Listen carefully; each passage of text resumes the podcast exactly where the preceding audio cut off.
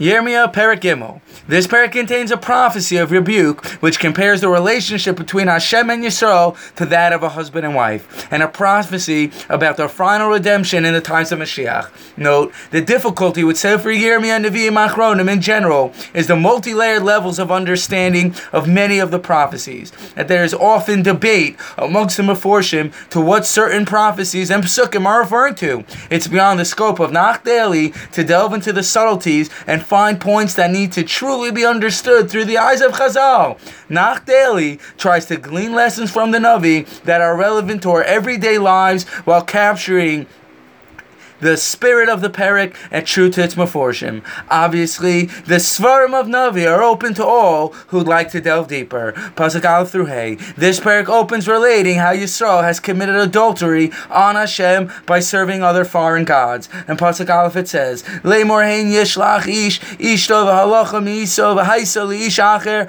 hayashuv aleh od, halo chanuf techanef ha'eretz, ha'hi, Ve'es zanis re'im rabim v'shuvalai noam Hashem. God says, if man divorces his wife and she leaves him and marries another man, can she return? Wouldn't this defile the land? Yet you have many lovers. Can you return to me? Says God. The Radak points out, Klal Yisrael serving other gods trying to, and trying to emulate its host nation is considered like znus, adultery. The Radak then proceeds to list many proofs for this throughout the various psukim of Tanakh. Rashi the Metzudas explain, Yirmiyahu was telling Klal Yisrael, even though you've cheated on Hashem, Hashem will still take you back if you do tshuva. In Shir Hashirim Parak Aleph Pasuk Beis, it says, Yishakeni min piu ki toivim dodechem Let him kiss me with the kisses of his mouth, for your love is dearer than wine.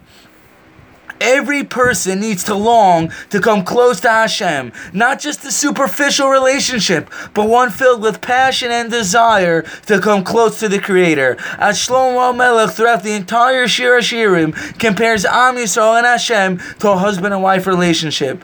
We need to constantly cultivate our relationship and our ratzon and yearning for Hashem, as Hashem desires to have a connection with every single of, uh, member of Am Yisrael. Here, Yirmiyah was giving criticism to Klal Yisrael for not cultivating their intimate relationship with Hashem, as Yisrael had committed adultery and left their spouse Hashem for someone else. And Pasuk Vav through Yud Aleph, the Navi now relates a prophecy that was said in the times of King Yoshiyahu. It chastised its members of Yehuda for not learning from the ten tribes of Yisrael to do tshuva. The people of Yehuda should have learned from Yisrael being exiled off their land to improve their ways and do tshuva.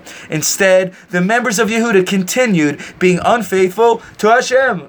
in Pasuk Yud Beis and Yud Gimmel, Yirmiyah starts to relate a prophecy about the process of the final redemption. Hashem says, Yisrael, please come back to me. Return. I won't be upset forever. Just realize your sins. In Pasuk Yud Daled it says, Shuvu banim shoivim noam Hashem, ki anochi ba'alti ba'chem v'lakachti eschem echad me'ir u'shnayim mishpacha v'ivesi eschem tzion. Return rebellious children, says God, for I have espoused you. I will take you one from a town and two from a family and bring you to Zion. It's truly an amazing pasuk. The Chalban explains in the name of the Gra, in the times of the final Geula redemption, one by one families and individuals will trickle back to Eretz Yisrael, as our pasuk clearly indicates, one from a city and two from a family. As explained many times throughout Sefer Yeshaya, we are living in truly amazing amazing times.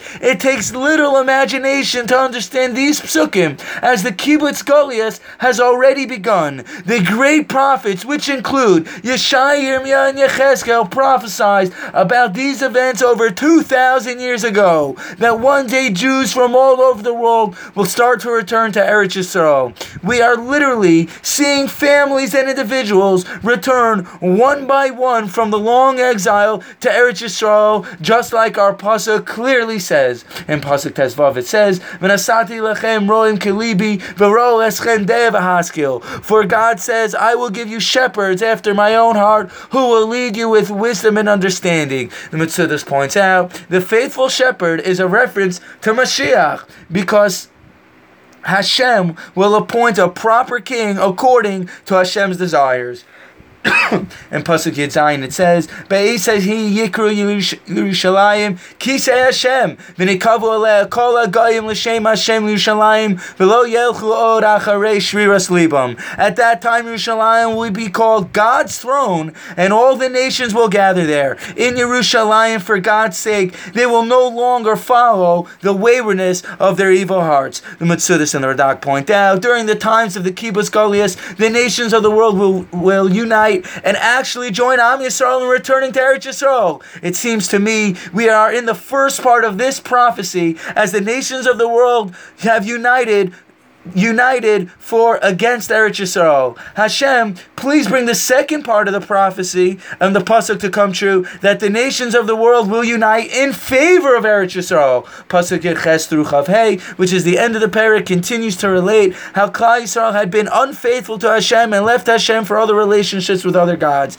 and how in the end Yisrael will ultimately confess their sins by doing tshuva. And that's the end of the parak. Thank you for listening and have a wonderful day.